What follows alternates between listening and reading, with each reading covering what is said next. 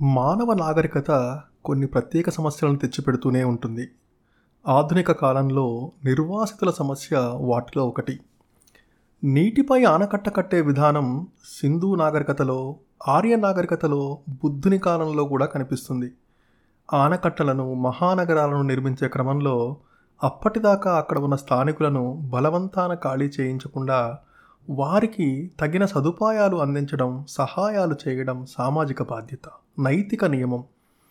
సమాజ హితం కోసం జీవనాధారాన్ని పోగొట్టుకున్న వారికి సంతృప్తికరంగా సదుపాయాలను కల్పించడం కనీస బాధ్యత.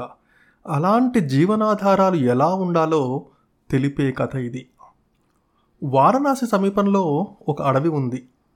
దానిలో ఒక ఏనుగు ఉంది. అది మహాబలం కలిగిన ఏనుగు. ఒకరోజు అది నదీ తీరానికి వెళ్ళి అడవిలోకి తిరిగి వస్తుండగా ఎండిపోయిన పాల చెట్టు మూడు మీద దాని పాదం పడింది. దాని పాదంలో పదునైన ఆ మోడు దిగి విరిగిపోయింది. ఆ బాధ క్రమేపీ పెరిగింది. చివరకు నడవడం కూడా సాధ్యం కాలేదు. ఏం చేయాలో ఆ ఏనుగుకు పాలు పోలేదు. కొన్నాళ్ళకు వారణాసి నుంచి కొందరు వడ్రంగులు మంచి కలప కోసం అడవికి వచ్చారు. ఏనుగు వారికి ఎదురుగా వెళ్ళింది కన్నీరు పెట్టుకుంది. వెంటనే వడ్రంగులు దాని పాదంలో ఉన్న మూడు ముక్కను బయటకు లాగారు. ఆకుపసర్లు నూరి కట్టుకట్టారు. అది తొండం ఎత్తి వారికి మొక్కి తన బిడ్డను వారి చెంత వదిలి అడవిలోకి వెళ్ళిపోయింది. ఆ ఏనుగు గున్న కూడా తల్లికి మించిన బలశాలి. కుదమ వయసులో ఉండడం వల్ల ఎంతటి దుంగనైనా అవలీలగా ఎత్తి ఒడ్రంగులు పెట్టమన్న చోట పెట్టేది. వారందరూ ఆ గున్న ఏనుగుకు కావలసిన సదుపాయాలు చూస్తుండేవారు. అలా కొన్నాళ్ళు గడిచింది.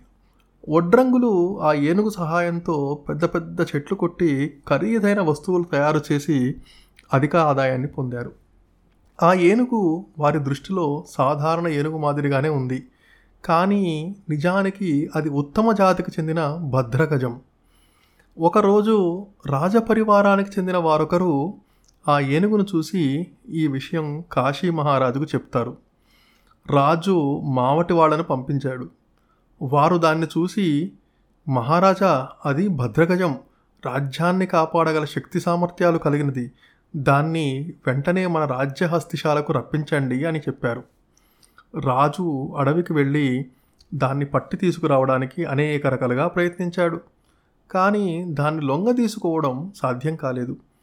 చేసేది లేక చివరకు వడ్రంగులతో బేరసారాలు సాగించాడు. వారు అందుకు అంగీకరించలేదు. ఆ ఏనుగు అక్కడి నుంచి కదలలేదు. మహారాజా ఈ ఏనుగు వలనే మా జీవనం గడుస్తోంది అన్నారు వడ్రంగులు. మంచిది అని రాజు ఆ ఏనుగు నాలుగు పాదాలకు తొండానికి లక్ష నాణేలను సంచుల్ని తగిలించాడు. వాటన్నింటినీ వడ్రంగుల ముందు ఆ ఏనుగు కుప్పపోసింది కదలకుండా అక్కడే నిలబడింది. ఏనుగు ఉద్దేశం రాజుకు అర్థమైంది. వడ్రంగుల కుటుంబాల్లోని పిల్లలకు పెద్దలకు మహిళలకు పురుషులకు అందరికీ విలువైన వస్త్రాలు ఇచ్చాడు. అయినా ఆ ఏనుగు కదలలేదు. వడ్రంగులారా మీ పోషణ భారం మాదే.